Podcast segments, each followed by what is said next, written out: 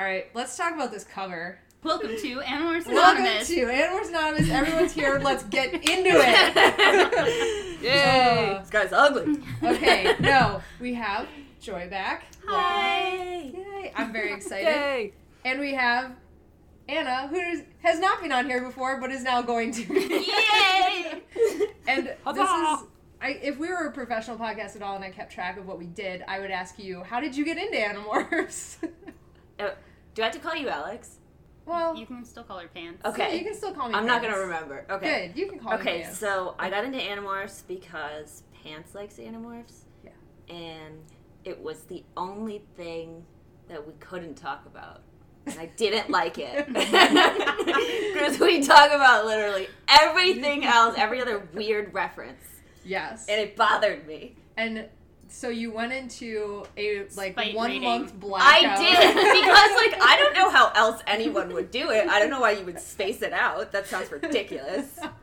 Well, when you have to wait for the next one to be published. Yeah. It's like It's it's like how I watch TV. Like, don't give me one episode. What is it? What is this crap?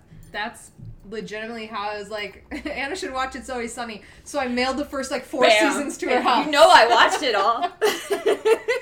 Yeah. So, yeah. I And got then you into it. And yeah. you had to read it all. and then, and then we sent each other dissertations. Yes, we did. We did. Very long dissertations. Annotated, annotated. Annotated. Yeah. It was annotated because Anna did it. yeah, we got super into it. All right, let's get into this cover. Joy. Wait, wait. And Casey. We know how Casey got into it. No, she's here. Oh yeah, she's here. Okay. I am here. Casey, that was a perfect lead-in for like a My Hero Academia. Like, I am here. Perfect. Okay, so I have notes on the cover. Yeah. this guy. So there is Ugh. an emaciated dwarf elf, Dwelf, if you will. Possibly the love Yes. child of Gimli and Legolas. Ooh. All right, Yay! we're starting there. I ship it. Rocking 80s shoulder pads. Because that's what mortals do when faced with omniscient immortal beings. We turn them into Marco. And that was my note on the cover. And that was before I got angry at the cover for picturing probably I hope it's the Ellimist. Like it doesn't look like Crayak, but like I don't know how mm-hmm. who else it could be. But he doesn't have wings, he doesn't have pods, he doesn't have Yeah. like eyes. So like I don't know, it's not his Andalite So- body. Like who the fuck is on this cover? right? So my only argument to that is that he's kind of like shroudy and, and ethereal. So like maybe this is at the point where he can pick whatever form he wants. But That's yeah, it doesn't really make good sense that he's not like his Ketron form. Yeah, with like after after he goes uh, like after he goes through the black hole and he's like nothingness. Yeah. Whatnot, you know. But he's still always pictured himself with wings. Like he said that, But and when- that's my main. Yeah. That's my main problem with it because it doesn't like if you're self-identifying as this. None of our other hmm. encounters have really described him Wait, like this either. but when he shows up to them in the other books, is it doesn't he show up to them as like an old dude? Yeah, but like, I mean, yeah. but he's not appearing to them as a human, which if he's right. trying to So fit like in, I'm not sure. like, this is what you chose. I, yeah, like that's it's it's really confusing because it doesn't look like what he was, and it doesn't Right. look like he's fitting in either. Right. So I don't get it. Like his robe is like flowing misty into the clouds in the background, which is a nice transitional phase for the art. Sure, like I Yeah. I, I would have fun drawing this, but it doesn't make mm-hmm. sense. Maybe it's like pieces of all his stupid cultures he acquired. Or maybe this not was stupid, like maybe we were supposed to throughout the whole book he's talking so much about like flying and how it Right. means so much to him and that he can't mm-hmm. picture himself without wings. Maybe by the time he got to this point, like this was the first time he actually shed his Ketron identity and became something mm-hmm. else. Wait, wait, wait, wait, wait. No, I have Yeah. another theory. Okay. His long flowing hair Yeah. separates, and that is his wings. I couldn't tell my if only- that's what this, but like how many? Because like when they're talking about what what's his name, M- Menno, Men- I- Menno. I said Menno. Like his, Minnow. they talk about how freaking big his his wings are, yeah. and like, and he doesn't have talons. Oh wait, we were back on. Sorry, we're on wings. Um, I mean, all we know about them is they can they don't work when they're wet. That's- so yeah. that's about it. that's true. That's true. So whatever. I would means. imagine that his like shredder shoulder pads get in the way of you. Of his wing? Shredder shoulder pad. well, does it not look like that? Um, yeah. Do we want to talk about that inside cover? I do not have. Could you describe it for us? I can. It's the same as the cover, except the Ellimist is looking a different direction, and it has all of the kids' faces in a very dramatic lighting, and um, yeah, that's about it. And Casey, I just sent it to you. Anna, here you go. Well, there's also like the page before that is all black, Yes. and there's a bold white lettering in a weird font that says, "This is where it all began," with an ellipses. I love me some ellipses. Mhm. Um, Why are there four? because it's a period at the end of the ellipses. Thank you. Because it Grammar. began and ended there. Yeah. Alpha and omega. Excellent. Uh, Dude, I love this inside cover. It's That's- that's so dope as hell. dramatic. I Yeah, actually Bruce I Lee like the shit. inside cover more than the outside cover. yeah. Actually, The the inside cover should have been the outside cover. Yeah. agree. Yeah. yeah, it's hella dramatic. The other thing I like about the inside cover is if we're going back to like the flight wings thing, it's got like all the mist kind of forming up, so it's more of an impression that he's like creating himself out of Yeah. the mist. It's like maybe he doesn't have wings yet, or maybe like Yeah. this is Right. his new flying. right, or- that Forming. he Yeah. chooses whatever whatever form. I love I love the transition from his blue robe dress into clouds and then right into ha- Rachel's hair. Mhm. Like like Love that is a pretty seamless and then it like your eye just follows to the rest of the kids from that. Like Yeah. it's Okay, very so like it should have been the front cover. It should have been. in chapter So good. 29, he says, um, I had mastered the simple trick of projecting myself in whatever guise suited me best.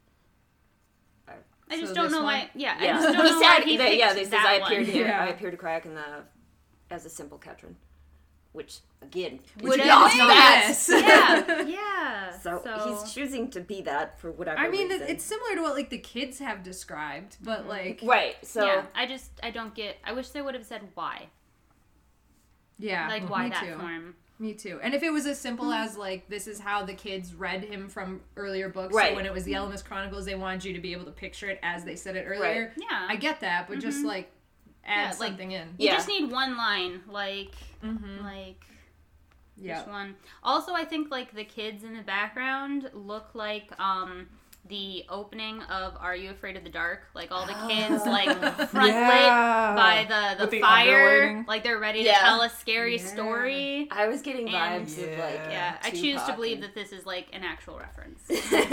That's awesome. yeah. Also, a detail that I really love about this is there are like the kids are casting shadows on the other, so it doesn't look like five independent floating heads. They're all interacting. Oh, I didn't notice those. Yeah, they got like Yeah.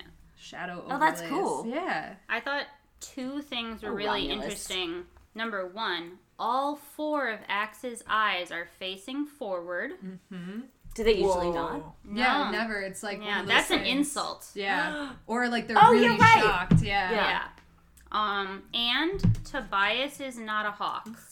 that's And he does Oh, not. true. He no longer like self-identifies as human Tobias at hmm. this point. So uh-huh. that's a that was interesting choices to me. It could be like again mm-hmm. when they all first met him. No, was he was he a hawk? well, I mean, by the the time they Elmis first met gave him? him back his human Right. form. yeah. And the Ellimist like apparently hit the strings or whatever to make this all happen. So like the Ellimist would have known him as Tobias the boy Anyway, for a yeah. lot longer than he would have known him as a hawk. But yeah, yeah. I wish I had have had the full cover, and I do plan on buying a better version of this book. Did somebody glitter glue this? I don't know. Also, I think there's mouse poop on just the inside cover, which I showed Anna already. Specta- Or also- or chocolate. well, that's, no, no, no. There's no more chocolate. Oh, no. Because as I, as I read it, it all came off on my hands. so I would look away, and my Oh, hands would like have a brown coating, and I'd be like, "Oh." I choose to believe this is chocolate. That's exactly what I chose to believe. yeah. Yeah. This is my favorite game. Guess the mysterious substance on Alex's hmm. book. Oh, I love that game. Well, I feel like I've had stories for you before about the dog pee all over my books. So The dog pee, yes, and the yeah, but we didn't know it was pee. We thought it might have been something else. I thought it might have been Oh something no, else. you're. Anyway, Are you remembering the other time when we thought somebody put jizz in one of the books? jizz. I think there was blood at one point. There was Yeah. blood in one of the books I got. Your, Here's- your books have been places. have, have, have your books been like virgin sacrifices? Well, What's like going on? I bought a lot of them. Like I just finished out my collection as we've been doing this podcast. So like a lot of them Oh, were bought yeah. secondhand. Yeah. Mm-hmm. and like they haven't reprinted them in however long. So I buy like. I try to buy like new copies, but like I won't say away like fr- if it's good or acceptable. Who I'll cares buy it. if it's Yeah. the book? and- Right. Yeah. Well, here's why you should care. Sometimes they come with blood in them and maybe semen. and you're saying this is something I don't want. well, I mean, each his own. yeah, but no, Maybe there's they like, should have charged more. there was one where I literally like was like uncrusting the pages. Oh, so they yeah. stuck together. Oh, I was like, yeah. "Ugh." I have some books where Gax has torn Yeah. the pages near Oh, in yeah. half, and I'm like, please. Budgies have been here. so, anyways, the books have character, is what I'm trying to say. Uh, Casey, may Yeah. may I have your permission to skip both the prologue and the epilogue? Yes. Please, God. Thank you. Thank you. because the opening is. I have nothing to say except crying noises. Mm-hmm. Let's leave them for future Alex Yeah, and future Casey. We're not gonna miss them. them. We're not gonna miss talking about them, and I just don't want to tackle that right now. Yeah, not emotionally able to handle it. Perfect. That's what I was hoping. okay. So I'm sorry if anybody had rants about the prologue or the epilogue. Well, you can have your own rants and in the mirror When I'm own ready. time. Yes. when I'm emotionally ready for it, I will. Okay. Oh. Um, I'm gonna start uh, summarizing because, especially at the beginning, this is gonna be really fucking. This is gonna be a slog because we are learning a lot of vocabulary very quickly. So, um, Keep up. keep up. I'm sorry. I'm not. Let's get into it. Um, so we open the internal thoughts of Azure level sp- seven spar extension two down messenger forty one or Toomin or Ellimist. And in that order, it is his actual name, which is just his location on the crystal. Uh, Toomin is his chosen name, which is, I guess, just what people choose to colloquially colloquially use. and Ellimist is his gamer name because gaming is a huge part of this world. I like that he picked his name because I like the sound of the word. I which love is that. All the reason you need Yes. to choose a name. I love it. Mm-hmm. I would be marshmallow. yes. I don't know what my name would be. Pants. Just pants. Perfect. Yeah. So um, for the rest of this book, it switches based on who's talking to him, whether he goes by Toomin or Ellimist, and occasionally they use his full name. I'm going to, for clarity, call him Ellimist 95% of the time. I Ditto. said I said Yay. Alchemist was like that first domain name that you picked for yourself. Oh my God. When you were in like Hotmail? middle and you can't undo it Yes. anymore, and he's stuck with it now. Some and regrets. Like, phenomenal cosmic power, middle school nickname. Yes. Oh, your name's Taserface?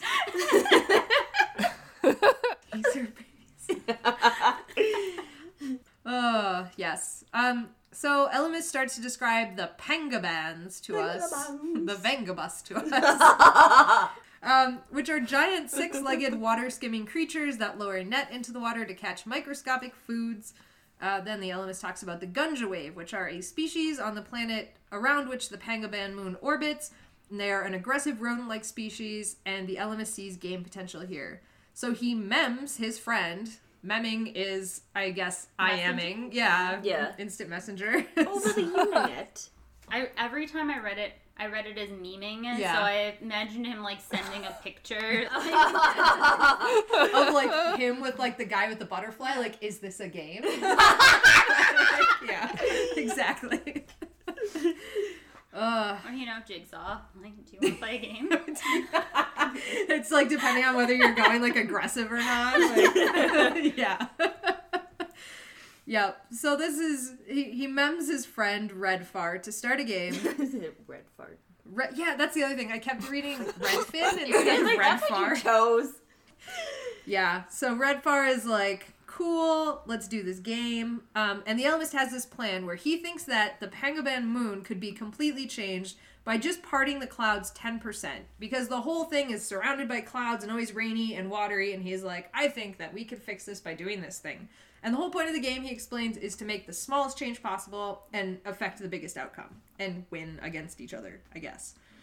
So this planet to talk about this Vangabus moon was uh yeah, so he parts the clouds. They look up like he expected. Their color vision improved. Blah blah blah. He's basically like watching them improve incrementally over like billions of years. Mm-hmm. Um, and then the game is like, can we speed it up? And he's like, let's do it. So they go into this like whirlwind where they just like are seeing billions of years pass and like everything's gone crazy and they're watching these things grow and change. And uh, at some point, a plague struck and like you know made them all grow smaller because they suddenly had like no food and Oh no, that was the eels eating them. the eels started eating them when they got smaller. For some reason, they weren't eating them when they were bigger. From what I read, I could be confused. They though. selected. I Let's mean, see, DNA if they were evolution began to come to the rescue. before, that would They became bite sized. Yeah. Yeah. Yeah, that's what it says. DNA evolution began to come to the rescue of the pangolins. They selected for Mm-hmm. size, downtrending. The smaller were faster, able to evade the eels. Blah blah blah blah blah. There we go. Yeah, and they also like had no food, and you couldn't figure out why the algae wouldn't form with more sunlight because it should have. Right. It should have. It should. Yeah. It's an alien planet. Shoulda, woulda, coulda. Yeah. This is this is in fact uh, Civ 16. Like this is what Civilization 16 is gonna look like. I don't need your rules. I don't need your planet rules. this is basically just like that. Um, the game where you make all the alien creatures and then throw them into the worlds to. Spore? Yeah, spore. This is basically just. I still feel Spore. like it's Spore meets Civilization. Yeah, Because you are supposed to upward trend the civilization. Oh, you are? Yeah. Okay. Um, because like, well, the conclusion is like the other planet won because they ate them. Like, Okay. you know, so Yeah. like they advanced enough where they like destroyed the other one, so that's an obvious Mm-hmm. win. They didn't go for the cultural resolution like Yelmist, who concludes. I'm not like other Ketrians. And that was very Yeah. like I'm not like other girls. Yes. Like everybody Yes. Yeah. Special. There's a lot of that. It, like Dear, dear God. at the very least, I appreciated that Lakova said it instead of Ellimist himself. So, yeah, which happens right coming up next. Yeah, so as, as you said, the the Gunja wave ended up winning because the aggression wiped him out, and Red Redfar was basically like, "Aggression is where it's at, brah. You would have won if you figured that out." Um, and you know whatever. So then they make plans to meet up during free flight and exit the game. Wait, how are we say? Are we in in Inidar? How we? How are we Oh, saying- I didn't even write it down till way later, but yeah, How I do think you- it's how- Inadar. Okay, Inidar. Yeah. Is that how? How are you saying it? I do not remember. Cool. I also did not write it down. Gotcha. Yeah, there's not a, here at like- least. Because that, like in the book, they they don't ever. I mean, they hardly ever say The only one they explained Redfin. kind of was Lakova, and it was like Right, they right. only explained that he picked that name because he wanted it to sound like so 'Cause he's so- depressing. He's so Really, dead mouse. I read it as "don't give a fuck." yeah, Like lack, lack of fucks. exactly. That's how I read it too. That's why I said it's Lack of Lakova fuck. anything. Like yeah. I was like, your sarcasm game. is Yeah, top super notch. strong.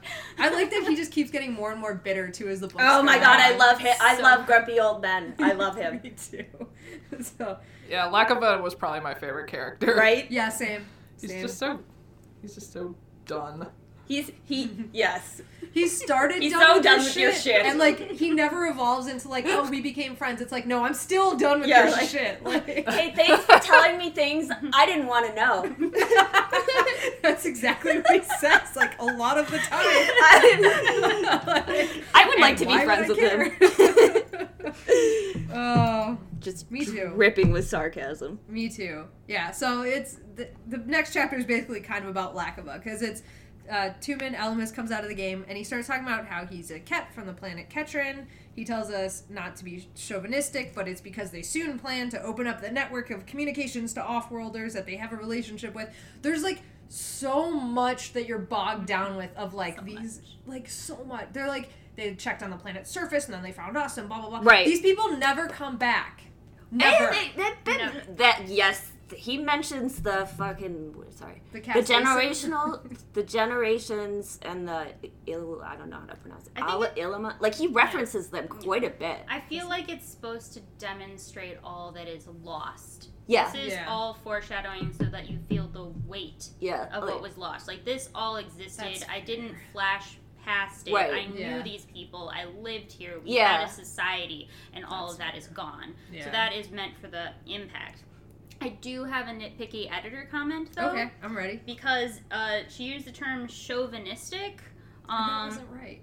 it it was correctly used, but you can't use it in an alien contest. They wouldn't have a concept of chauvinism, which is culturally centered. Yeah. It's like um, there's an author that I really like who was doing a book signing, yeah. and he's like, my editor got really upset at me for using the term Ottoman. And I'm like, what else do I call it? It's an Ottoman. And he's like, the Ottoman Empire doesn't exist in your book. You can't use that term. Yeah. But for all, I mean, like we don't, That makes we sense. we don't know about their cultures. Like for all three of those cultures, it could. I just remember like reading it and just thinking that like I I don't have the vocabulary or intelligence to be able to pick out why it was wrong. I was just like this It- doesn't it- seem okay. right. It is, it is incongruent, but it's because it makes cultural references. Okay. all right? It stood out to both of this, you? Yeah, this Okay. this is an alien culture, so you can't use a French reference. That's- like that is Yeah. rooted in French history, and the reason we use this word is because of the history we have on mm-hmm. this planet. And See, he's writing that's- this as an alien before he's met other cultures. Like if he had used chauvinist later in the book, after like he'd been in places, or Yeah. like I wish the Andalites had more slang. You know, like that's like Me too. stuff like that. Yeah. Like just like cultural references like that. You can't use culturally like raining cats Yeah. and dogs. Yeah. All right? Like Mm-hmm. if you use that idiomatic expression Yeah. for an alien, it would be incorrect because Yeah. that's only true in like English speaking countries. That's a good point. They use different idiomatic expressions for heavy rain in other countries just on our planet. yeah. Yeah. And I they do like I, I of course never wrote it down, but they use one like multiple times in here, like an a Ketron specific idiom that's like Deep don't worms. put a blop in your blop. Oh yeah, deep worms as well. so yes, use deep two. worms. Deep worms. There's that, and there's like and don't then the deep don't like put a something in said the something. dress to the chore can. Yeah, exactly. Ooh, Those- ooh them those fighting legs. Those I liked. Yeah, I also didn't know how he would know about worms on a gas giant, but that's fine. that's I totally Maybe there's lava worms. right? I'm like, where, There's like because Yeah. you know there's like Worms is a sulfur worms. So I totally I okay, so I read that as like that was something that was passed up through history from when they were surface dwellers because they do Okay. Yeah, mention they right, were right, at one yeah. point. right, right. Yeah, so I read that, and then the other thing that really, um, really messed with me a lot is way later in the book. I probably shouldn't mention this now, but fuck it, we're here. Um, We haven't been linear this whole time. It's fine. perfect. Yeah, no. Um, when he starts, when he gets on that planet where Father is, and I kept thinking this It- has to be related to Father Deep from the Hork-Bajir Chronicles, right? Like this is another. Reference. Yeah, this has got to be a reference somehow, and I couldn't figure out how. Well, technically it's a moon. Wow, that sounded. Oh, right, It is. I didn't. I, I, I didn't mean. Well, to. Well, but actually. yeah, I mean, sorry. Like, Yeah, so there's like there's a lot of shit about the planet and the acidic seas. We find out it looks beautiful because it is so acidic that there's a lot of like intense colors and like ranges and clouds and blah blah blah. And they talk a lot about this crystal that they live on. I'm probably jumping around with the crystal because we get like it reveals more details as we go. But just to set the scene, it's a giant crystal that floats in the sky and it's held up by at any given point like 90% of the Ketron race is holding on with their talons and flapping to keep it afloat. And this is not so because- inefficient. It's so inefficient. It makes very little sense. and they hey. have they have two million years of crystal symbiosis, is Yeah. what they say. And this is where I was going to make all my combat, uh, comments about silicone-based life forms, which Yeah. it, um. We have theories right now because silicone is right next to carbon on the periodic table that we could possibly get silicone chains to act like carbon chains to develop um, complex organic life in the future, which is why silicone based organisms come up so much in science fiction. Particularly in Star Trek, we have the Devil in the Dark, the Horta, which is really a shag carpet with a person in it crawling around. I want one. That's awesome. The um, home soil was actually the first one I saw where we were trying to terraform, or Star Trek was trying to terraform a planet, and uh, the rocks were talking like, "Hey guys, um, this is not healthy." That's awesome. Um, they also had uh, Prey in Voyager and Strange New World in Enterprise. So pretty much every like iteration of Star Trek has had at least one reference to a silicone-based life form. I'm sure there's other references out there, Yeah. but those are pretty easily accessible, like um, episodes on silicone based life forms. Uh, I also wanted to talk about the floating rocks because they said the rocks would float by themselves without Yeah. being carried, but they wouldn't support a larger uh, society.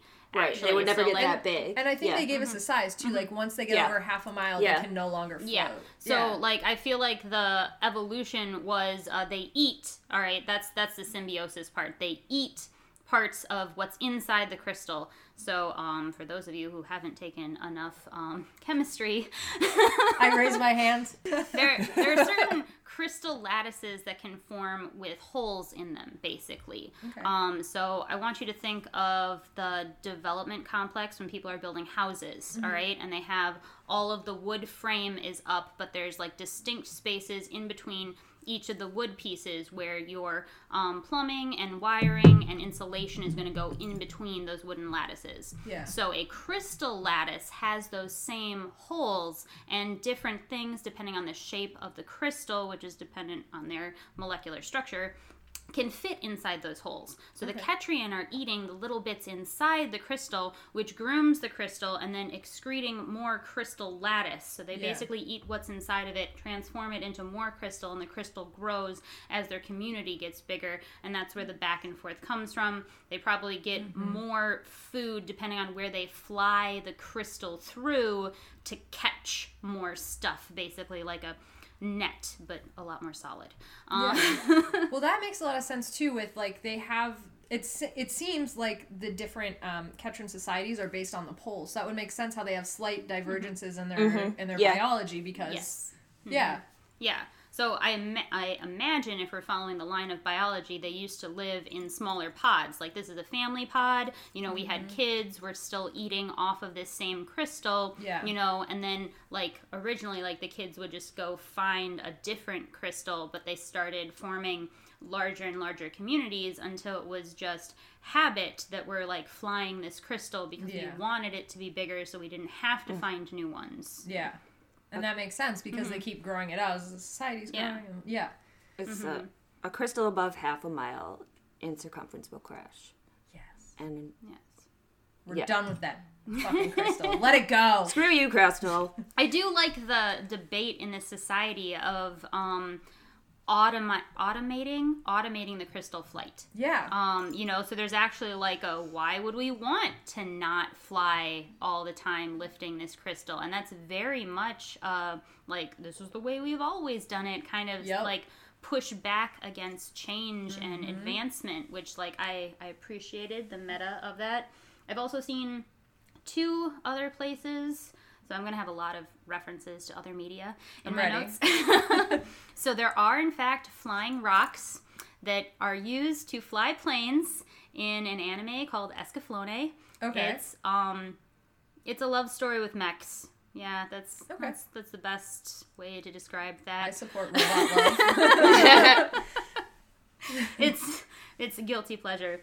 But they totally, I totally thought of that because they literally have like airfields where like we're gonna gather their floating rocks to like power our like planes. I'm like, what, what, what is this floating rock field? Yeah. And I thought of that immediately when I was reading. It does exist. I can see why. The other reference I'd like to make is The Crystal Singer by Anne McCaffrey, which is a sci fi show uh, where they cut crystals by singing. So, like, they resonate so that it breaks at a specific, um, you know, resonance point. Yeah. Um, to um, make living ships. Um, actually, they have uh, Like the crystals are living? Um, yeah, they they're used for. Um, it's been a while since I've read this book, but uh, you can um, use crystals to store data. Um, Oh. There's actually new research being done on using crystals as semiconductors. Interesting. Um, specifically diamond as semiconductors, and Mm-hmm. I think that's what I'm going to be doing my master's on. Nice. Um, yeah, That's so awesome. Give me all the diamonds. yeah, I'm going to get my master's in chemistry so I can do crystal energy. That's awesome. Just That's awesome. super nerdy. Um, Well, No, actually. it's excellent. I can sound both new age and like super pretentious Yes. at the same time. That's what I, I like about it. It's like you're just like there's people out there that are like, what? It's like, what do you do? I study crystal energy. Stuff. You're like, oh, you're like a wacky Alright. healer from the '70s. No, actually, that's awesome. yeah. Um. So the Crystal Singer by Anne McCaffrey is about these like living ships and like the the people who psychic, psychically connect with them and like uh mine or there's a whole crystal mining thing for the specific crystals they can use for these ships and the ship singer is in that same world. It's really interesting sci-fi. So uh, recommendation. like yeah, and I feel like I've read something by her before. Her name sounds super familiar. Uh, she wrote the Dragon Riders of Pern series. Oh yeah, that that'd be it. Nailed that uh, that's it. which is not good. But oh so, man, The Crystal Singer, also Yes. sci-fi, written by Okay. Anne McCaffrey. yes, all of this to say. No, that's actually uh, super interesting, and that's actually gonna, I think, save us some time Oh. later because we dip in and out of yes. the crystal. So thing. actually about the Ketrians. Yes. So I made up a head headcanon. So Alrighty. Ketrian were like penguins who could fly. And they liked shiny crystals, so they began with a mating ritual of presenting a shiny floating crystal to their proposed mate, and if accepted, they would both hold part of the crystal as long as they were married. Aw. Where's the part where they get all moany? That's what I want to know about. Oh. Yes. That's gonna sound way dirtier to anybody who hasn't read this until we That- explain what moaning is. you see, It is dirty. when two Ketrans love each other very much, One of them moans. they are very. Yeah, pretty much. Uh, Oh my bothered god. me. So yeah, that's my headcanon. They're like penguins who like I like that. slowly rue their communities.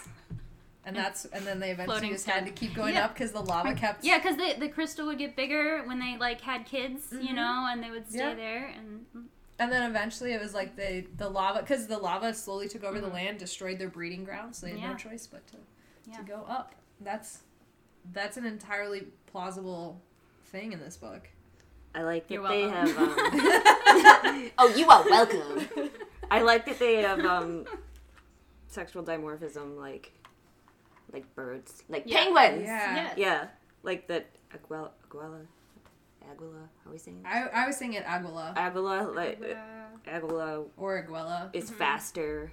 They also They have apparently quills and yeah. whatnot. they also apparently have like a Jungian memory, which is like the Yeah. theory of like collective consciousness. Yeah, like the Howlers. Yeah, Exactly. like, I thought that was fascinating. Yeah, and they just sort of like slipped that in there and Yeah. did nothing with it. They were just No. like, yeah, all, all the memories Yeah. that are passed down. And it's not like we ever see an example of it where Right. like he got memories from some. Uh, like, Right. The closest we see is like anytime they dock onto one of the perches, they they hook into the Uninet and can like Google whatever. Well, Yeah. they talk about like they all have the memories of the other crystal crashing. yeah. That's true. Yeah. And I don't like if you weren't on that crystal, like that's pretty impressive. You Yeah. can inherit that memory. Yeah, so somebody had to be like near enough by to see it then. And they do mention then- later in the book, like when like- he um. Yeah, and when he has like if a crystal crashes, they can all still fly. They got 300 it's- miles to get off. Yeah, it's it's really just how far can they fly to the nearest crystal before they starve to death. Mm-hmm. Good point. And it's a situation too, like when the crystal started crashing, and like Menno was just in the right place. at Yeah, the right that's a good point. got Yeah. yeah, Yeah. So So like like it's like the the black pearl. Like how do you know about it if nobody told you? I okay, new thing. this crystal needs to be the black pearl. Yes!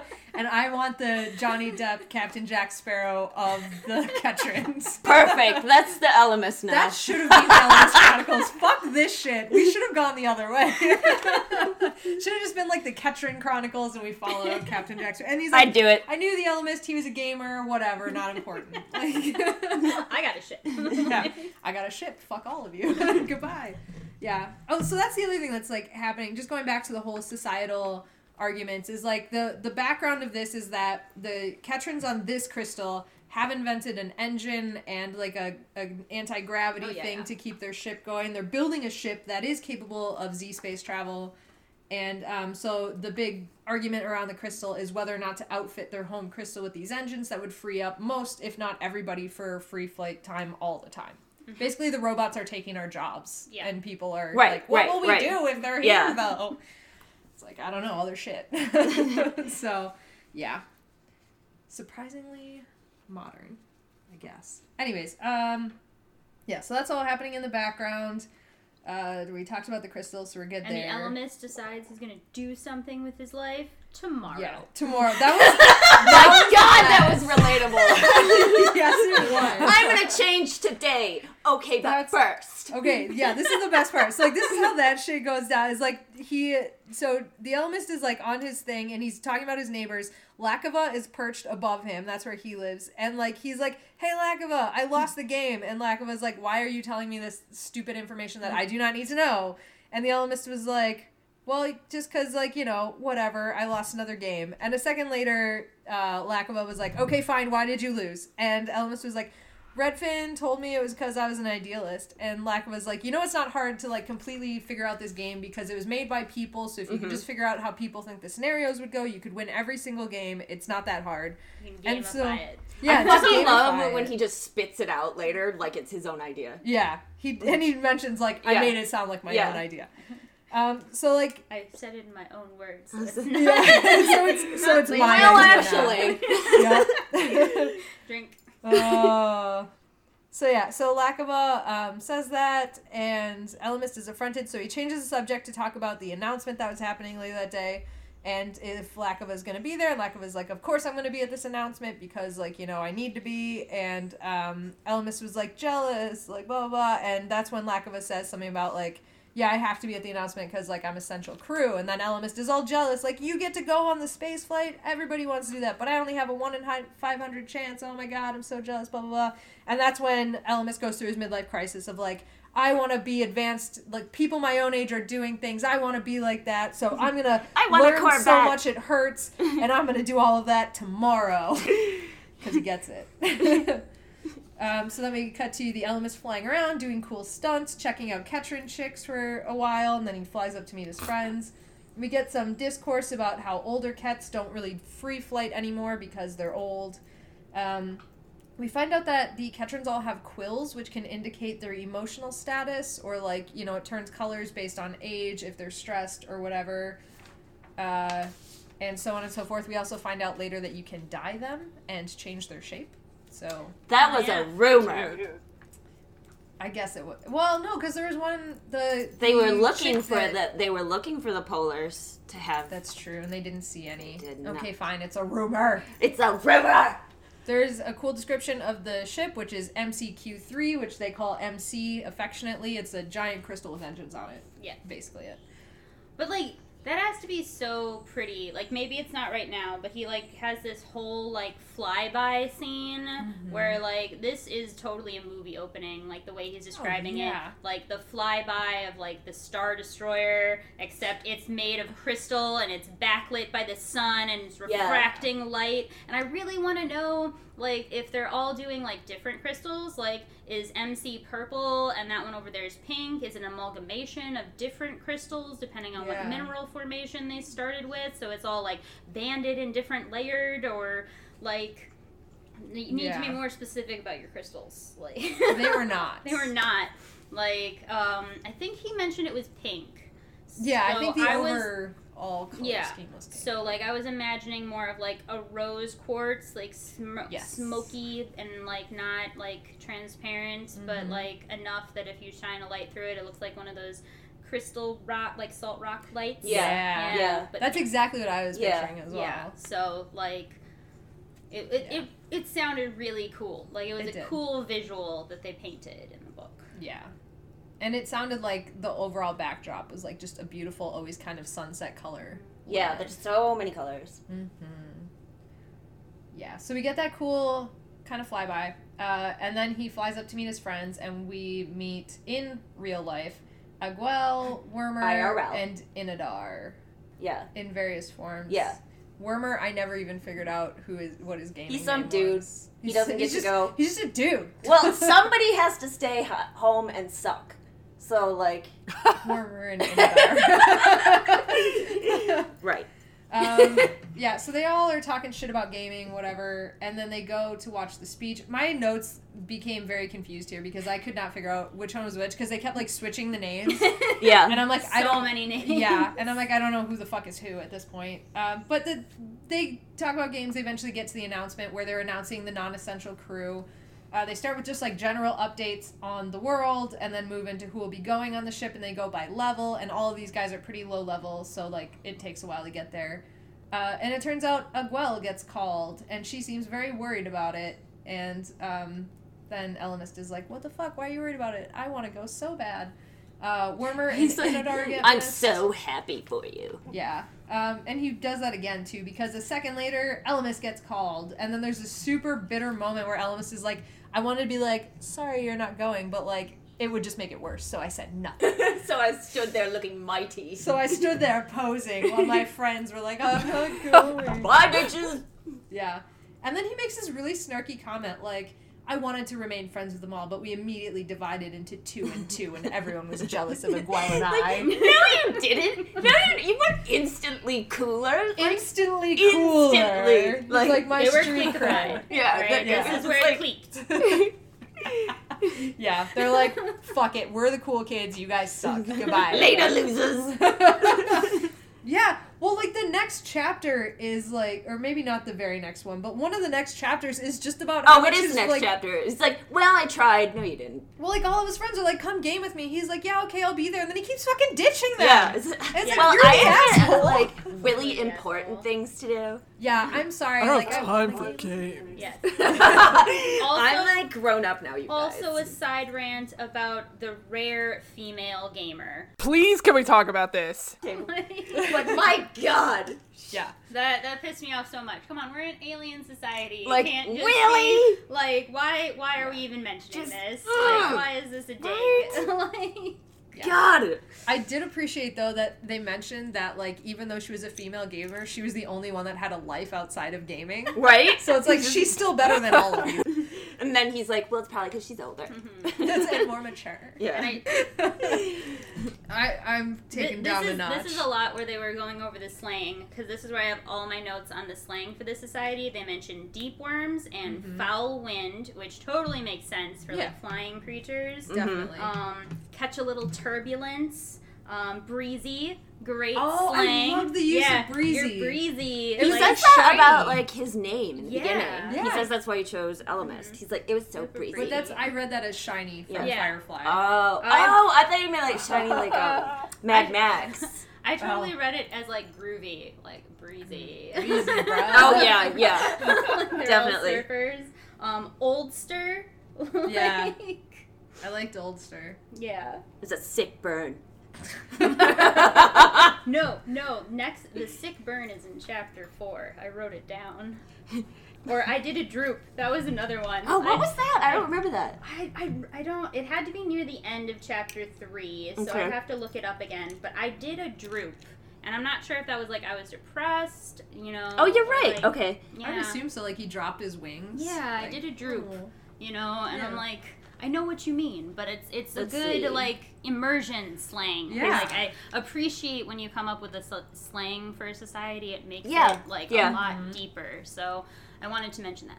So, like, his name got called. Mm-hmm. Uh, I stopped breathing, my wings faltered, and I did a droop. I did a droop. Do And you that makes still find sense that? too, because he would just kind of drop and then like, whoa. Much shock. Deer in headlights. Yes. Uh, so then we, the Ellimist gets back to his perch, his dock. He starts telling Lakova that he made non-essential, and Lakova's like, "Yeah, about as non-essential as possible." Sick.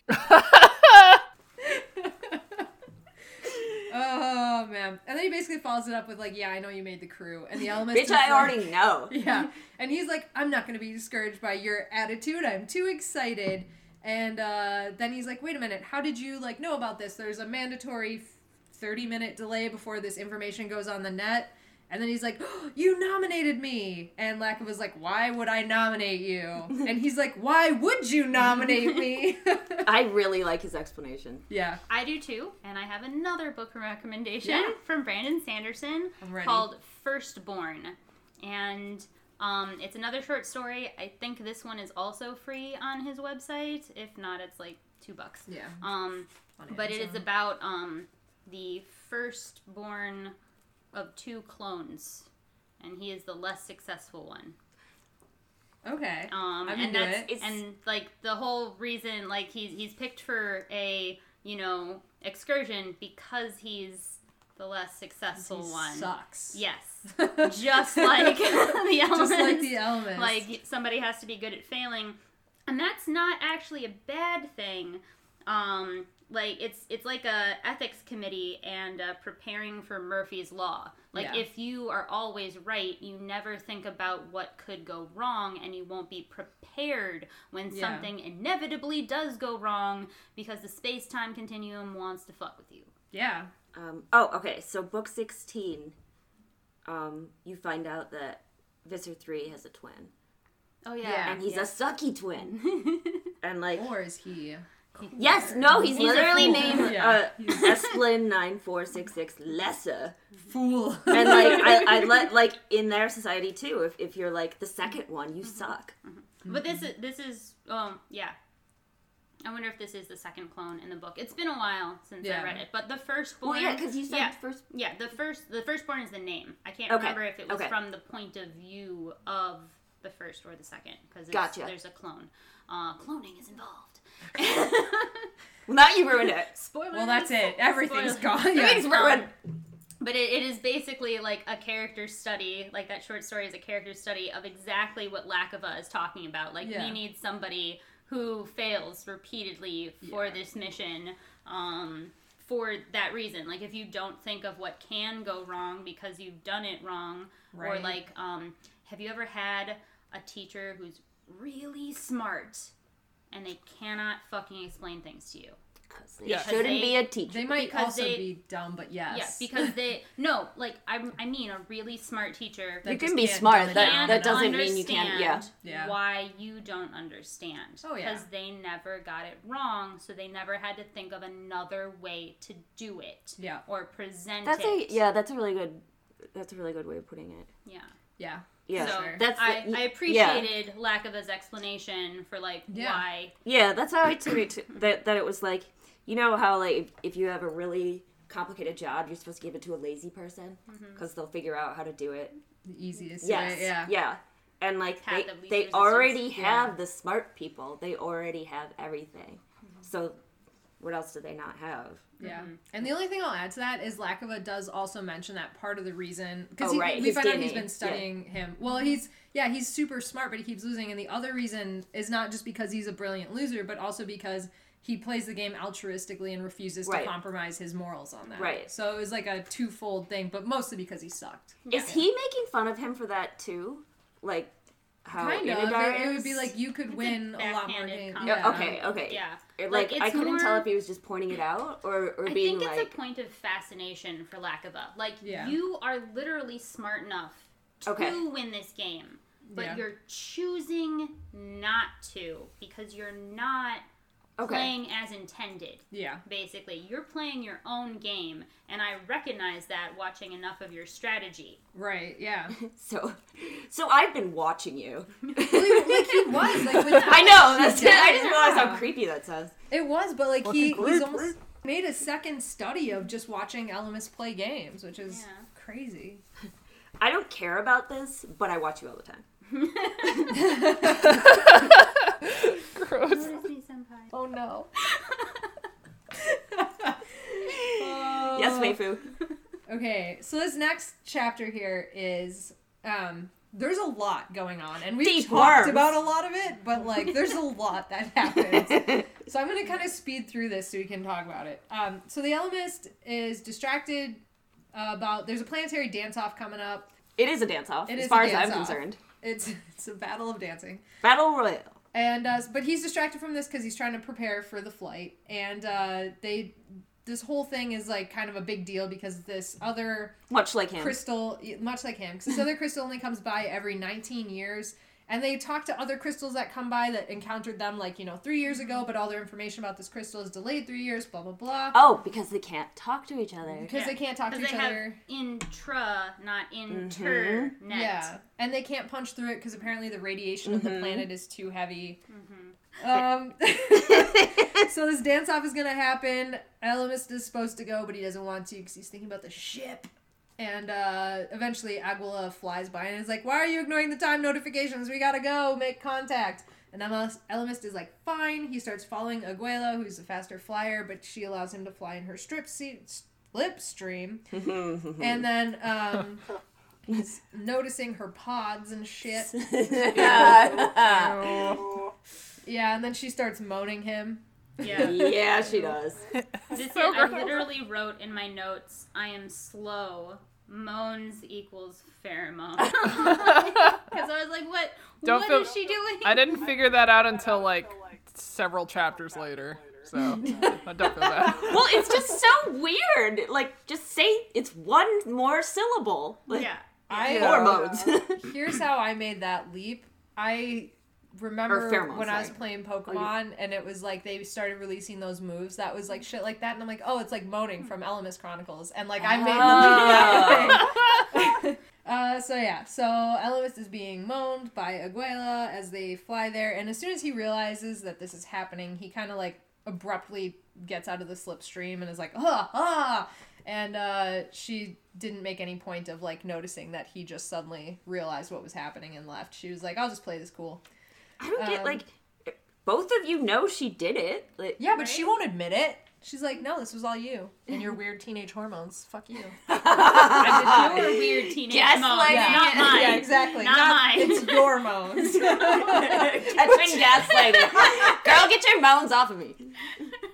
That's a great word. I need to find a context to use your moans in.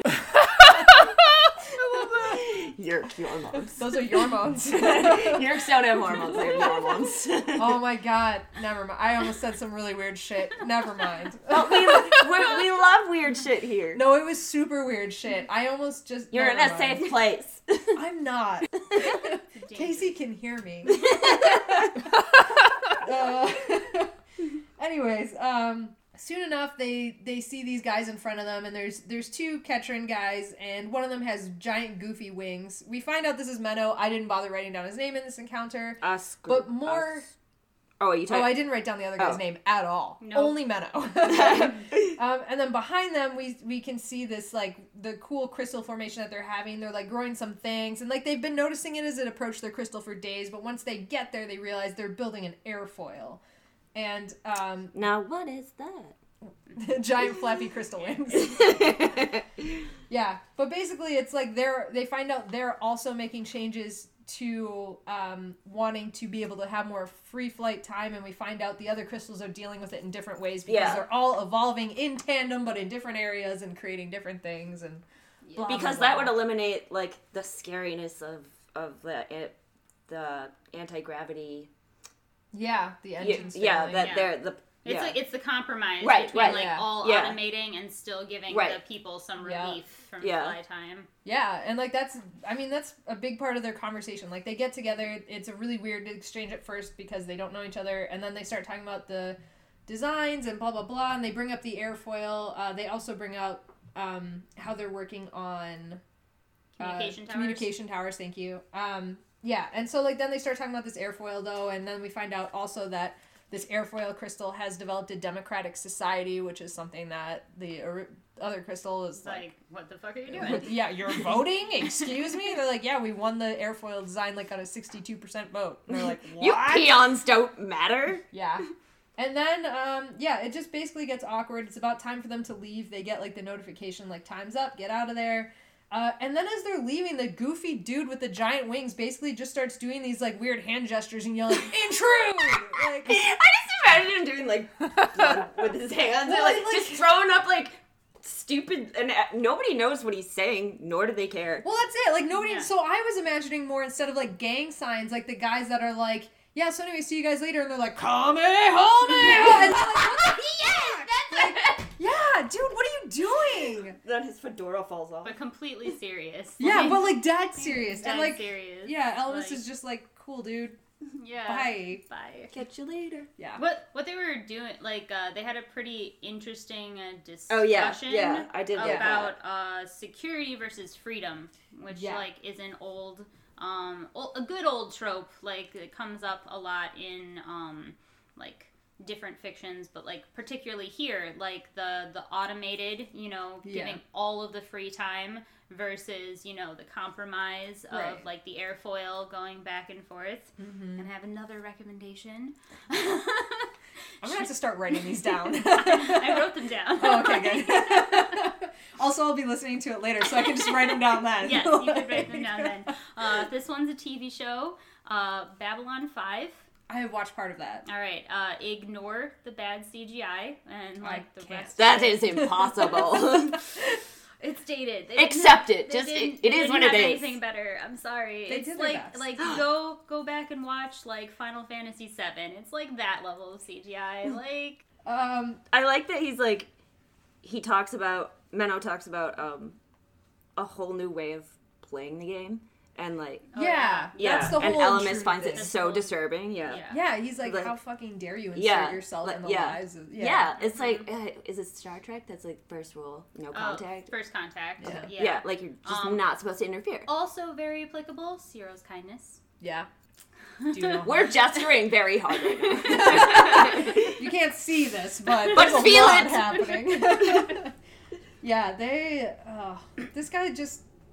I love the way he's written as like this idea given in a different from a different person that was serious might like gain some more Yeah, traction like- but because he's written as like this gamer that's kind of like a freak kind of guy and like you know he has the big goofy wings so you just imagine the guy all around is like a very unreliable source Like, yeah yeah Very very teenage dork. yeah, just very def- Yeah. like very defensive and like, I, like I'm better than you. It's like, Surprised dude, didn't have I like wasn't a pimply asking. but, face. like, yeah. Yeah.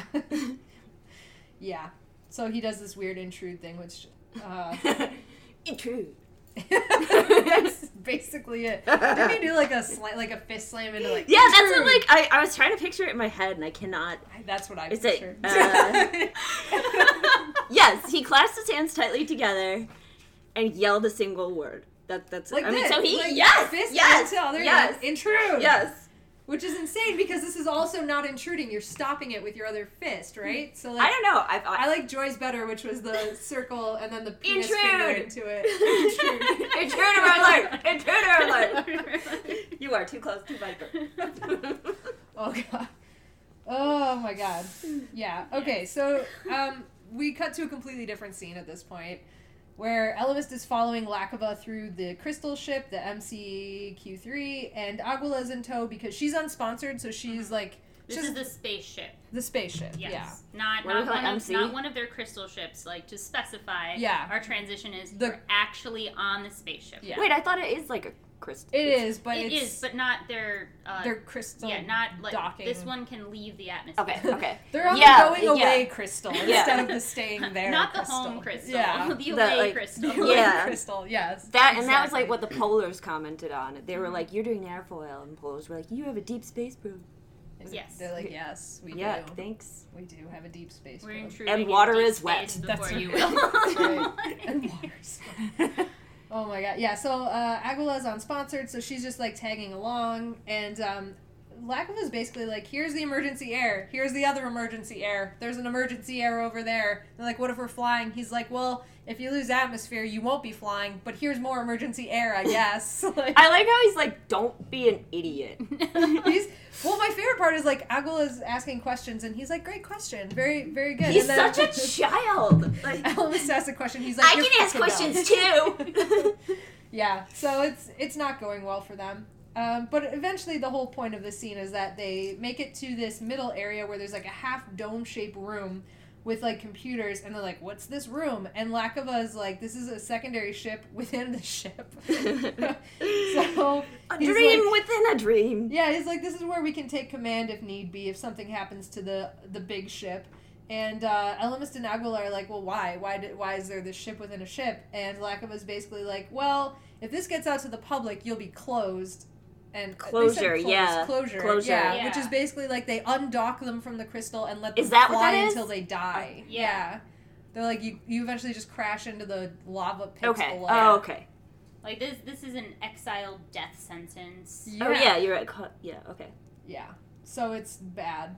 And like Ellimist is really like, you'd do that to me over revealing a secret? That's crazy. Mhm. But whatever. Um, and then Lakova basically tells them that there's this ship that dropped out of orbit near them. Luckily, they caught it in this cycle because they only drop drones like once every however many months, like nine months or whatever. Mm-hmm. And luckily, this had become this had dropped at an earlier cycle, so the drone saw that there was a ship there. The ship fired on the drone, destroyed it. As soon as they figured out what happened to that drone, they dropped a second drone with a shielding device, and that protected it. It was able to attach to the ship, get some data, and then as it was leaving to return to the planet, it was fired upon again, and they lost a lot of it, but they were able to get a little bit of data. And basically, they're realizing like this. We got to go find out what this aggressive ship is all about and why they're fucking firing on us. And they suspect it's from a race called the Capasins, which we, I think, have all agreed we've read as Capsaicins the Okay, entire good. time. Yeah. Oh yeah, it definitely the kept spicy facing. aliens. We're not even gonna try here. exactly what I read. Spicy aliens. yeah. Um, there's no other way to read that other than Capsaicins. I don't know why you you would. Yes. Uh, this is where I wrote the Ellimist kept, kept ditching his friends. So I guess they mention it here too. Let's see. Hmm. Um, blah, blah, blah, Yeah, write- late. That's chapter Yeah. seven, I think. I wrote uh, first hostile contact and uh, the Oh, with the drones. yeah, and the the Fermi paradox, which is um, which states that if intelligent life exists in the universe, we would have found a sign by now, Mm-hmm. um, because our planet is emitting so many signals. Maybe they're just not that into us. We're screaming into the Yeah. void. Yeah, well, that's why it's a paradox because like if we can't detect them, Right. they're not there. But if we can't detect them and they are there, why can't we detect them? Secular. Um, there's a there's a Mhm. podcast uh, called The End of the World. It's ten episodes long and it it's pretty good. Uh, have you listened to it? I will listen to it. Yeah, we'll share it with you. It's on Podbean. Perfect. I'm in. Oh, but also they think they're. We, on the other hand, remain invisible to the galaxy. They. They think they're invisible. yeah, that's Yeah. sorry. That's part of the thing that I didn't write yeah, down the, because I the didn't think it Fermi was- paradox. Yeah. Yes, They think yes. they're invisible, that they're shielding us. And Right. like They're That's- like, we have the advantage. Yeah, that's what Yeah. deniers of the paradox say. Obviously, they're just Yeah. hiding because we're space orcs and you Yeah. should not meet us. Yeah, and like you know, if they have that much space travel that they can come to us, Right. they're probably way more advanced. Than. So that's basically what's happening here. Let's see. Yeah, there's no time for games. The free flight time for Ellimist had been increased threefold because he was discounted as a source of lift for his home crystal. So instead, he and Aguila were working on the ship, and they find out. This is actually really cool. So. All the non-essential crew that are on the crystal ship that's leaving the atmosphere Are being cross trained. they're being cross trained, yeah, across the board. And they're like, you're not meant to be an expert in this, but you're meant to know enough about everything that if something happens, you can like, Like, make up fill it. Yeah, I wonder exactly. if they talk about cross training as much as people do when they're cross training. They never shut up about it. Not that kind of cross training. Oh, I know. like CrossFit. I'm assuming. So, but yeah, if you do CrossFit and you don't tell people, did you ever really do CrossFit? No, of course not. Yeah, so there you go. CrossFit paradox. Yeah, that is the CrossFit paradox. I want to bring my own theories to this podcast. Love it. this is what I'm choosing. um, yeah, so they're being cross trained uh, with Jiklet, who I becomes a character in this is important, and I never once wrote her name down. So It's Chiclet. it's Chiclet, it's the gum, the Yes. gum lady, Yes. the gum technician. So. So they're uh, learning like welding and beating and all that sort of shit, and uh, they're basically blasting away at this thing when all of a sudden there's an explosion and the crystal bursts everywhere. Everything just blew up. The the way it was written Oh, yeah. in the book was Yeah. just, and then the EHC blew apart. Mm-hmm. That Like, was that, just that like sentence on its own by itself, just like I really like that. the, i- the Yeah. impact was dead on. It's like Yeah. you like you know something terrible has happened and you're reading it as a fact and you're still like what? Yeah, yeah. Like how I- can this be happening? And like oh, I felt that. It was good writing. it really there. was. was. I liked it a lot. And especially because like the next few sentences, it just kept the confusion going because it's yeah, like it's like, well, I don't know what's going on either. This Mhm. can't be happening, but this is what I'm seeing. Yeah. So it is happening. Yeah, it but really made it pretty real. It doesn't make sense. yeah, Yeah. yep, and like, and he like, Ellimist suffers a pretty intense injury because Yeah. like a piece of crystal goes right through one of his feet pods, yeah. and um and Aguila is like really in dire straits. Like she was able to clutch onto part of the ship, but like she's bleeding everywhere and like Mhm. very confusing and intense. Um, and then after like we go through all of that, it explodes again, and that's when he's finally able to see that the ship that was in space that they were going to study this whole thing, the Capsaicin ship, had fired upon them, and they were attacking the main crystal. The description of the alien ship was really uh, poignant too because all of the crystal ships that has been described up till now are very smooth. It's Mhm. not like a square crystal. It is like rounded and Yeah. shaped, and this is raked cylinders, the arched neck, the dagger points of an alien ship. Like Yeah. that was that was very, you know. It's mean. hmm Mm-hmm. It's intense. Yeah. That's, And then like the line, too many wings that would never beat again.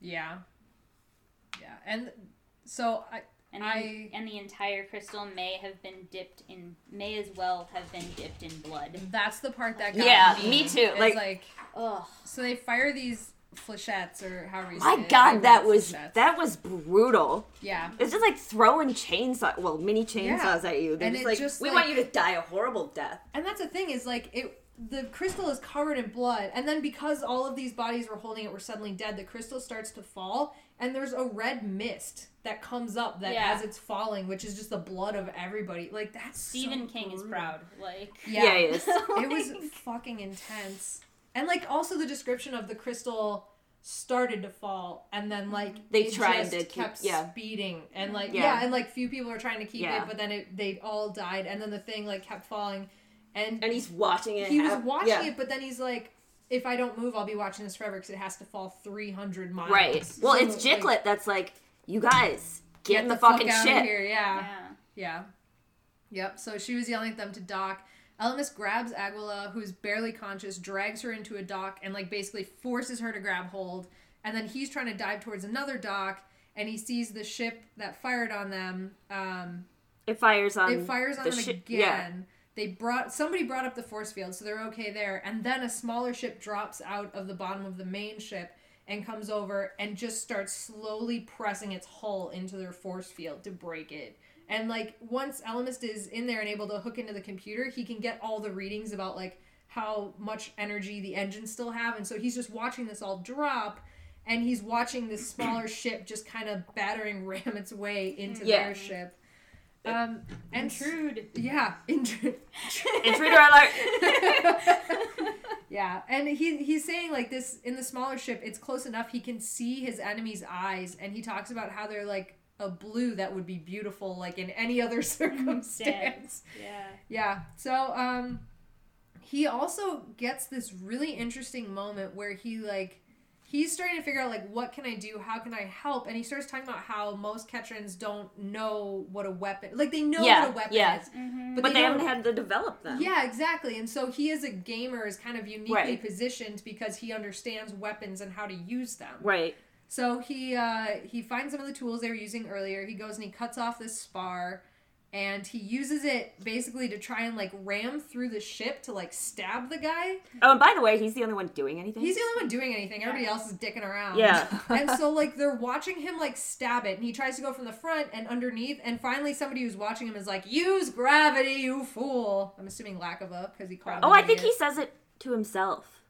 He Does says- he? He, I he says, he "Height, you fool." to. Idiot, like use gravity. Yeah. A voice in my head thought somebody else gave him the idea though before he. Hmm. I- I don't. He says, "Height, you fool. Use gra- gravity." A voice okay, in my head he thought it in his own head, and then he flew up and dropped it through, and it smashed through the top of the ship and into the aliens. And head. the weird thing is just staring at him. yeah, like- that's he was just watching. Like, Yeah. He died with his eyes open. Yeah, like, like- actors dream Okay. of that scene. Like, Yeah. the eye open death, like at the end of Doctor Horrible. yeah. Yeah. Yeah. Um, I do want to mention that in emergency situations, if you are not trained to respond, most people will not. Yeah. Like, if you do not have the executive function to be like, I know what to do here, and you make the motion, like, that's the first thing they teach you when you're in, like, first responder ta- training, is you point at someone, say, get out your cell phone and call the police. Yeah. You specifically. Because Well, you're in everyone, shock. yeah, That's- no, because everyone assumes that someone else is Oh, going that to too, do yeah. someone, Yeah. something. So until someone actually takes charge of a situation because they have the training to respond to the situation, that Mm-hmm. most people are like, I don't like. Yeah. The Yeah, so thing, like this this was actually I thought very realistic that everybody's like we've never been attacked before Yes, and they've- I can't even right now. And the other thing I appreciated and thought was super realistic was that, like, if you're in an emergency and you're kind of working it through, it's not like you. Like, I feel like in a lot of movies and media, the person is just like, okay, I do this, this, and like immediately has a plan. It's like, no, there's a time that you take where you watch it go down, you go, okay, what are my next steps? And you think mm-hmm. one, two, three. And like, we got that with Ellimist. Like, he was thinking, mm-hmm. like, okay, I think I can do this. I need this, this, and this. And he goes and enacted it. But it happens like like in a split second. It- Like yeah, like I mean, like it- when it goes through. Well, I don't know. Like when you're falling off a horse and it's in slow motion. But mm-hmm. like Yeah, and I think of my steps one, two, like, do I bail? Do Yeah, I not? yeah, Or- yeah.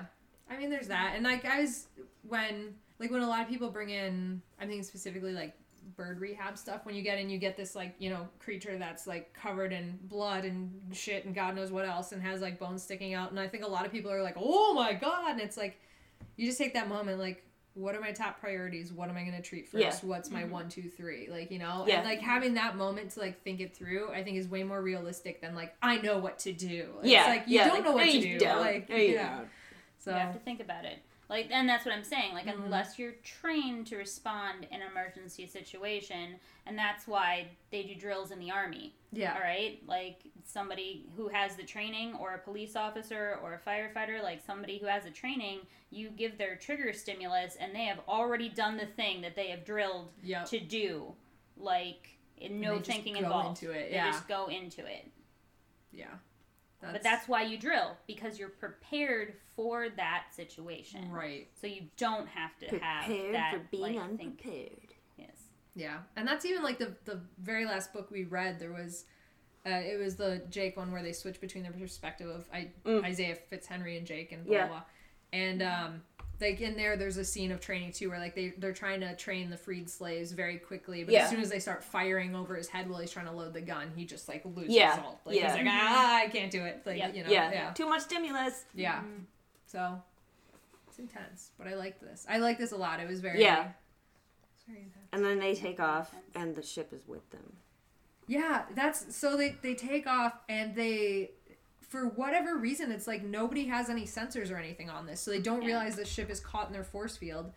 And uh, so the Ellimist realizes that pretty quickly because Farsight, the the old dude, comes on, and um, he basically mems it. He's like, no one should ever mem like one of the old dudes, especially a non-essential crew like me.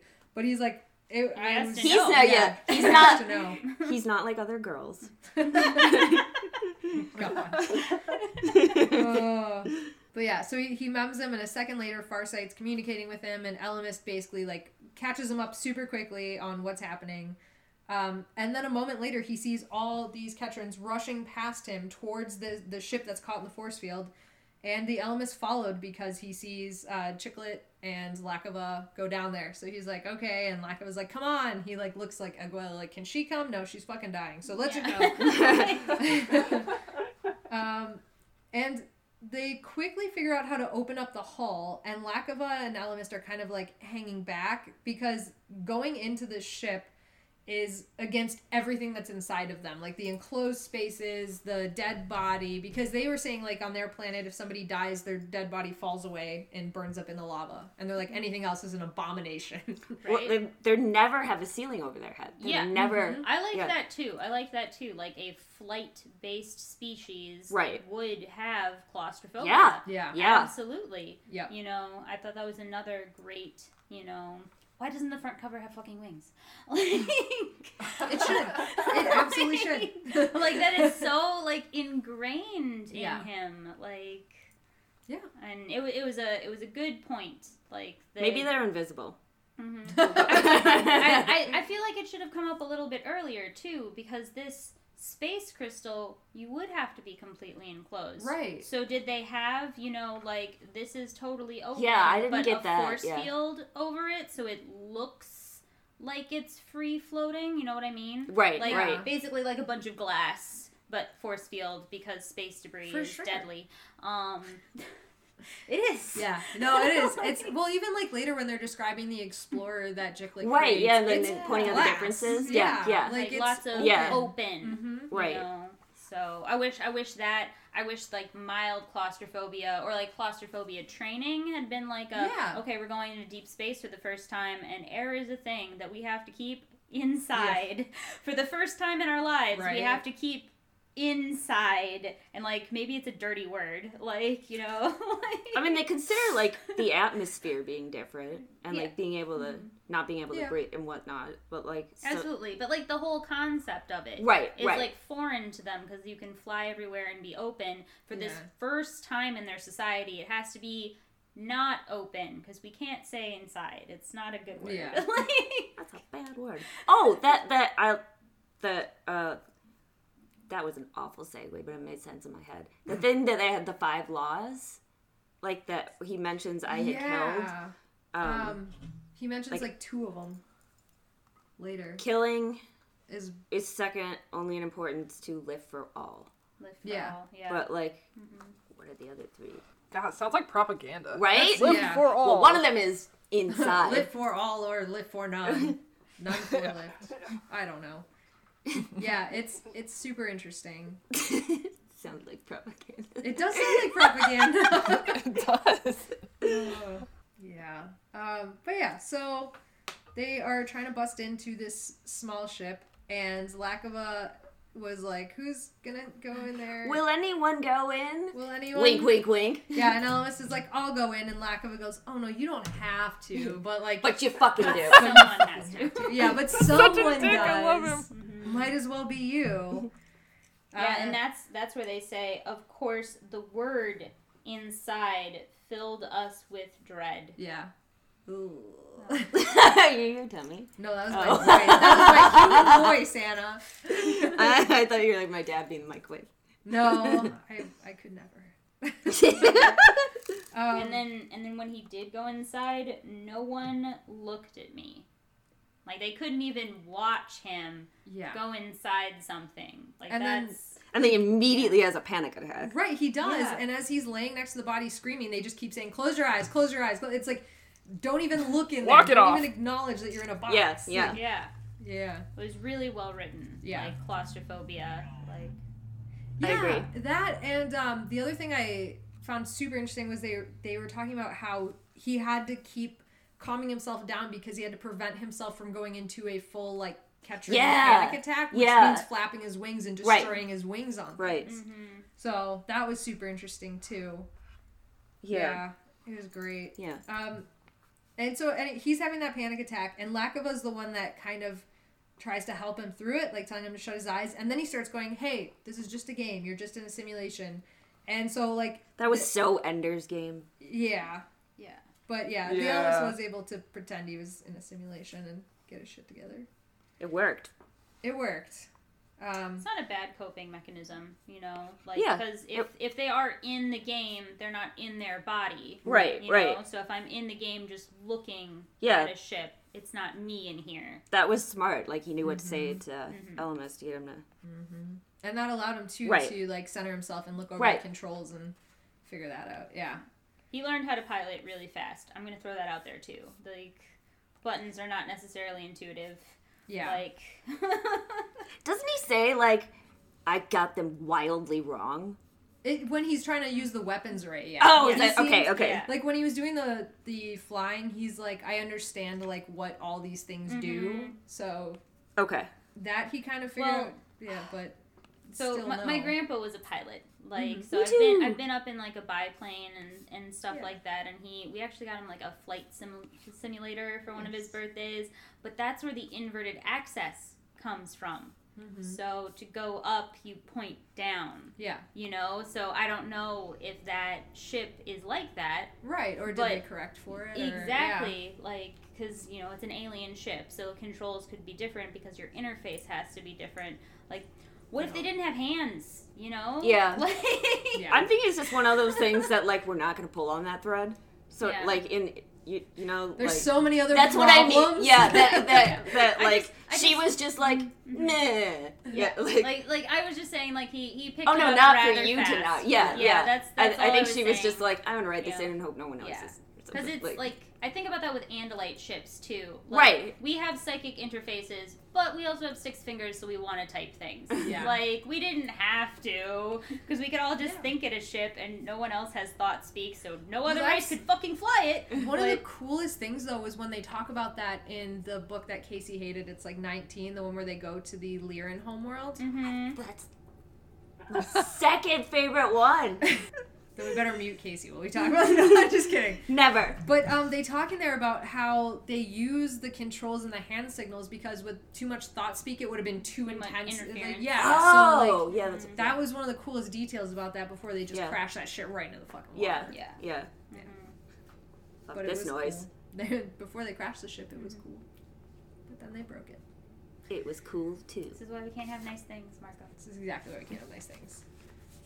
Um, and then the weapons array, they're like, we don't know what we have here. And Lakova was like, we have killing things. That's all that matters. Maybe that's what we need. That's exactly. Yeah, they all like got back on track really fast. They were like, "All right, we got a ship. Let's go kill things." They had to. Yeah, I, I mean, yeah. I Yeah. mean, now it now it's vengeance. They're all Batman. They became superheroes because their parents died. That's true. this is a ship full of Batmans. oh my god, that. Sorry, I'm just imagining that now. They could actually be bats. They could. Some of them could be. Some of them could be. It would be like um. Yeah, like like that's that's what I'm saying about like xenobiological Yes. like There you go. xenobiological uh, development of technology. Like if we were a sonar based society, would we have way better sonar equipment? You Probably. know, Probably. like like Probably. 'cause, like and our interfaces would change based off of like how we would need to interact. So maybe like Yeah. you would it would be a singing ship like you know if you were a bat like and it would literally like respond to all of your voice commands The because they're so capsaicin had to use different spice levels. yes They did. Mhm. They did. Uh, Excellent. Farsight made a call. He's like, Lakova and em- Ellimist, you navigate the ship back to the homeworld, cover the MCQ3 because we have no weaponry. Um, Lakova was terrified, and Ellimist had to help him get into the ship. And Chicklet, or Chicklet, whatever, reached out and said, like, well, you're a biologist. Do you want the technician to go on the ship instead of you? And Lakova's like, I have to do this. for science. For science.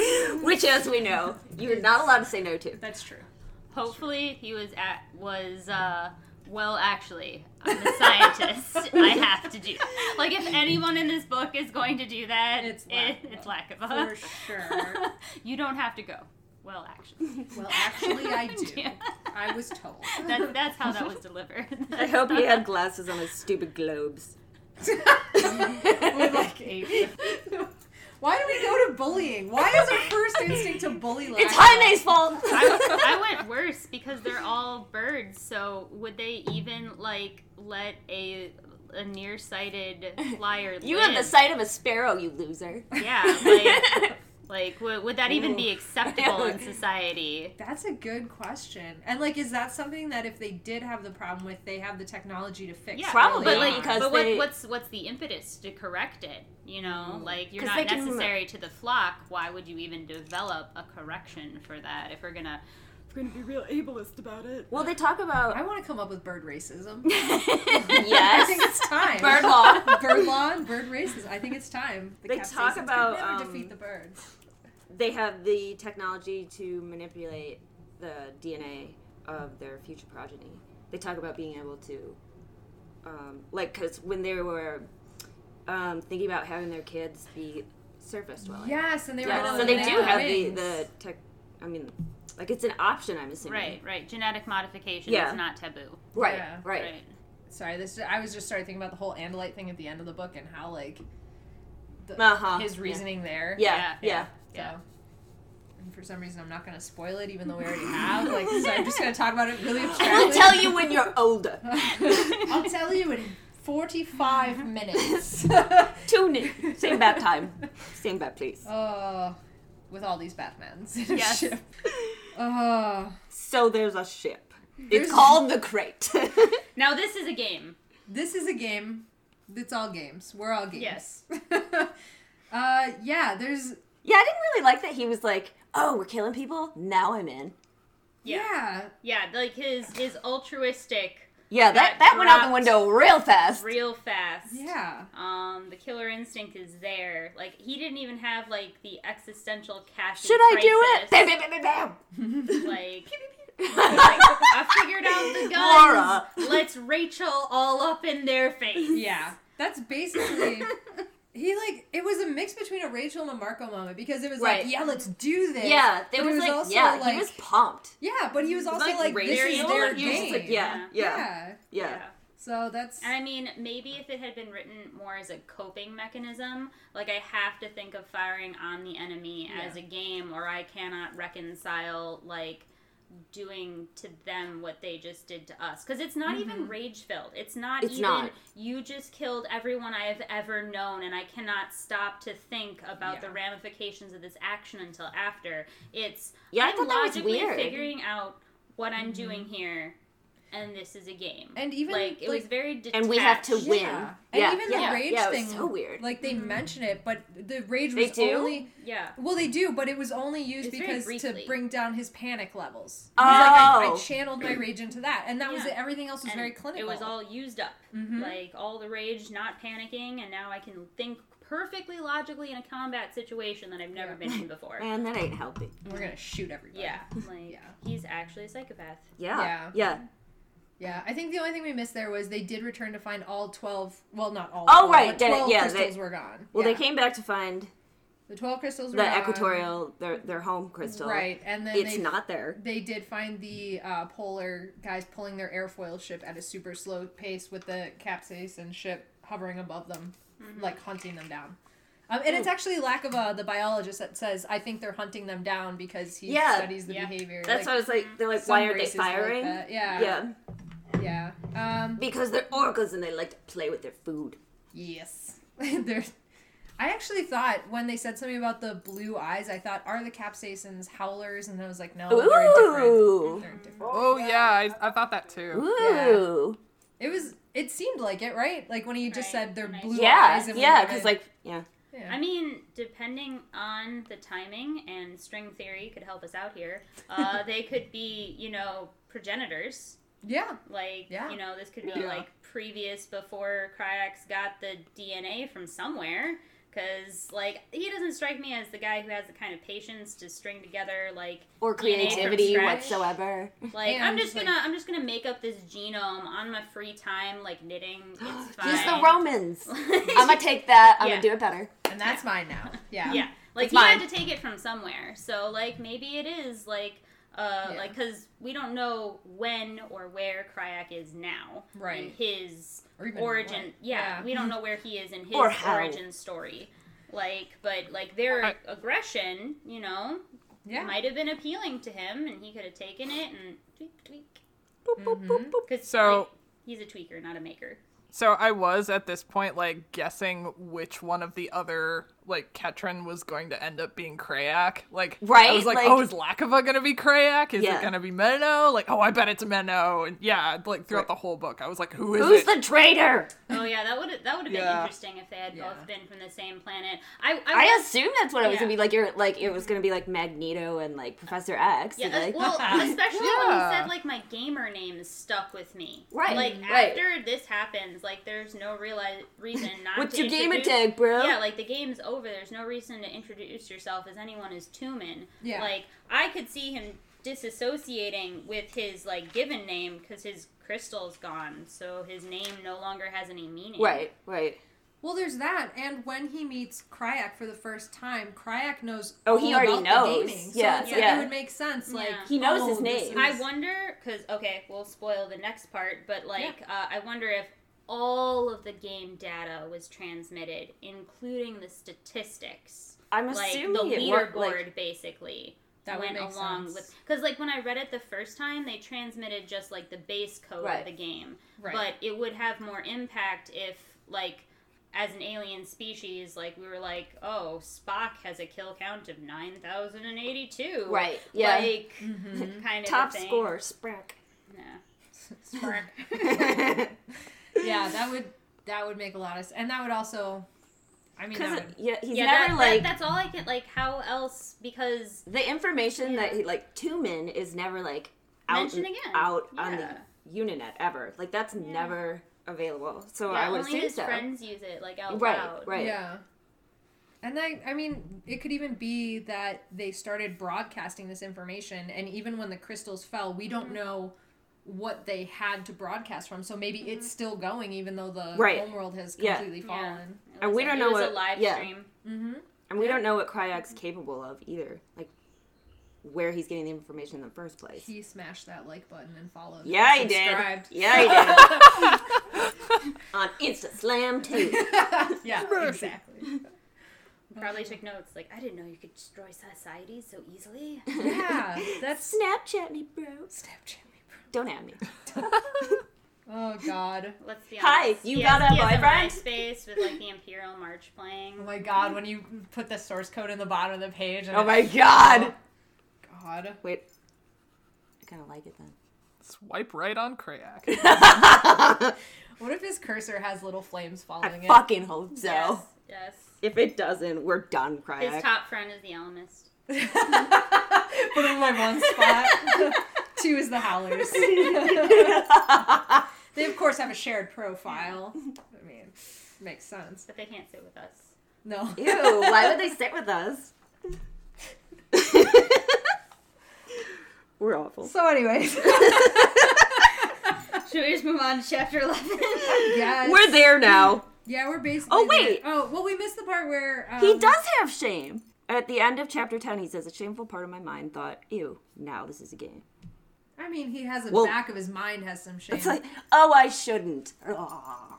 Yeah. Well, Yeah. the only other part of this uh, chapter that is important is that um, they send the Ellimist to go make the report to Farsight, mm-hmm. and he tries to go up there, and he's blocked by all these advisors and dismissed. And Oh, does that happen in this one? It does. It's the end of this chapter. This is a really fucking long chapter. Um, he int- tries introducing himself twice, and he kept saying like I'm. He tried his like really long name, like you know, Azor Yeah. Seven, blah blah blah. Then he tried Toomin, and then finally he's like, I'm the one that blew up the ship. Yeah. And they're like, okay, get They in go boom. Yeah, and so Farsight's like, "What do you know?" And he started reporting, like saying the capsaicins said there were, there's or we know that they're capsaicins now, and there's gonna be more ships. And Farsight's like, "How do you know?" And Ellimist is like, "Well, like I'm trying to describe a gut instinct here, but basically, Right. like, Well, well, how, like, did they how do you describe an 12 instinct? Right, right. Yeah. yeah, yeah." And they're basically like, "Okay, you don't know shit," so they dismiss him. The polars get there at that point. The airfoil guys they start demanding control of the MC ship, and like basically like. You're here in our area now. Now we own you. That And, was such a bitch move. Right. Like, Yeah. we Right. saved you. Well, we didn't ask for it. Yeah, well, how did we Give didn't us know they were stuff. gonna fire on us for sure? So Yeah. we own you now, and it's like, oh fuck you guys. Yeah. Like, Um, Jesus, well, This this was also very accurate, like falling back on like old political bickering in Yeah. times of crisis. Yeah. Yeah. Like, you know, I 100% believe that this would would happen. Oh, Like- for sure. temporarily promote me to Caesar. I'll give the power back. yeah. Yep. So they basically just start like a pissing contest, where they all start quoting old laws at each other, and then finally the oldest yells, "Will you shut up?" Deep worms, shut Deep up. Deep worms. I shut wrote up. Like- Yeah. Mariana's trench deep worms. Yes. Uh, and then Ellimist is basically like, there will be more ships, we will be hunted down. And at this point, Menno, the goofy wing kid, step forward from the polars and he starts, he casually gives this information. yeah, he just basically is like, by the way, Be we the W, it's our fault." broadcasting. We broadcast numbers to everybody at first, Yeah. and once that worked, we broadcast entire games. So by mm-hmm. the way, they're attacking us because they think these mm-hmm. games were real and that we're Right. mass Yeah. murderers. But we're fucking smart. It's our, it's it's your fault.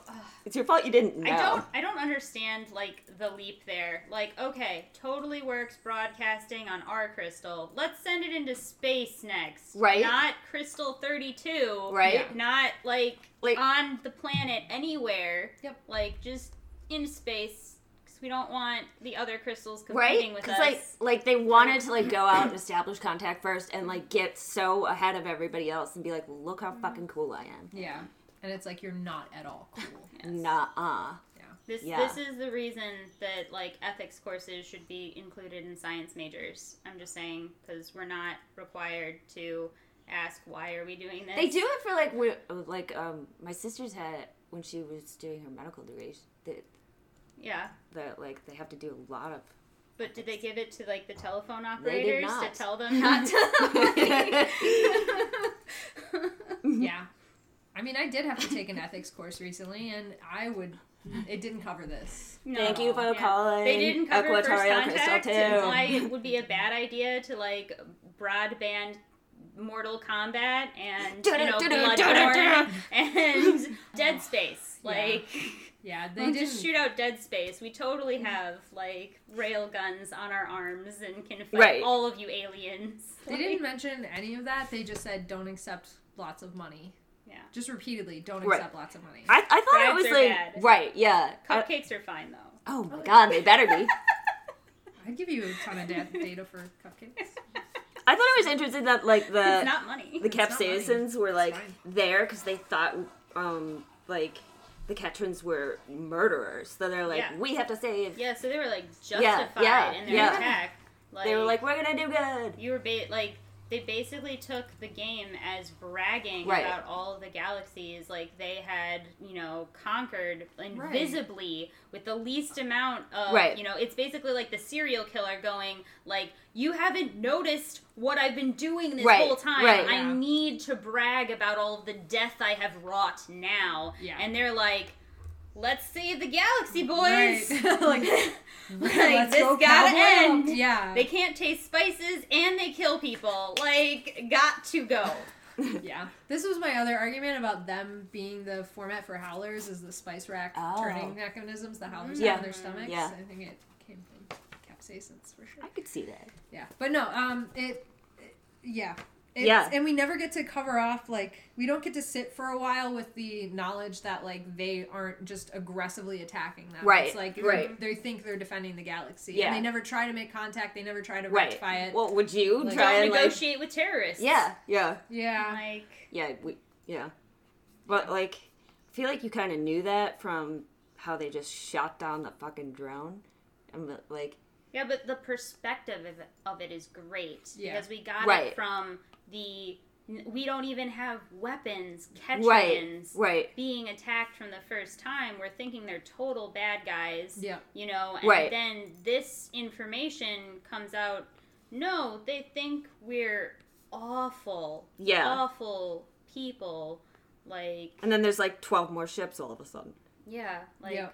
well i mean if you're if you're going to take down you know obviously like high powered badass Right, right. like multi-million murderers yeah. like come full bore Don't bring a knife to a gunfight. yeah Yeah, I will. I mean you can, but i mean we should be glad that they didn't just have like a planet killer like the Death Star. They have no Silver Surfer. They have no Galactus. Well, if you get far enough in Babylon 5, They have a Death Star. they have a death blanket. what? I need an explanation of this death blanket. Like, big enough to encapsulate an entire world and then railgun into the core so it explodes outward, but it's caught by the net so that the debris doesn't affect other planets. Does it trash have a bag. floral pattern? Now, do you get it at birth? Does everyone get their own? They're No. swaddled in it. No. It's for everyone to share. It's oh planet Oh size. It will give you your last hug. I'm just imagining Oh. like the the top of it having these like zip ties like garbage bags where you're just like shroop. I love it. I mean, that would probably be better than the CGI that actually happened, but If they had just made a replica of a planet, put a glad trash bag on it, zipped it, and then railgunned it into the globe and watch it like, Like they didn't even try. they Yeah, didn't even like, it's- try. It's, it's much more traumatic when you're actually watching the show, but Yeah. it's it's a death blanket. oh my god. Spoilers. I'm just Death like blanket. Oh, there was so much that like I kept thinking, and like I was just imagining them putting this like kind of wet blanket down on the world and like patting it, like Right.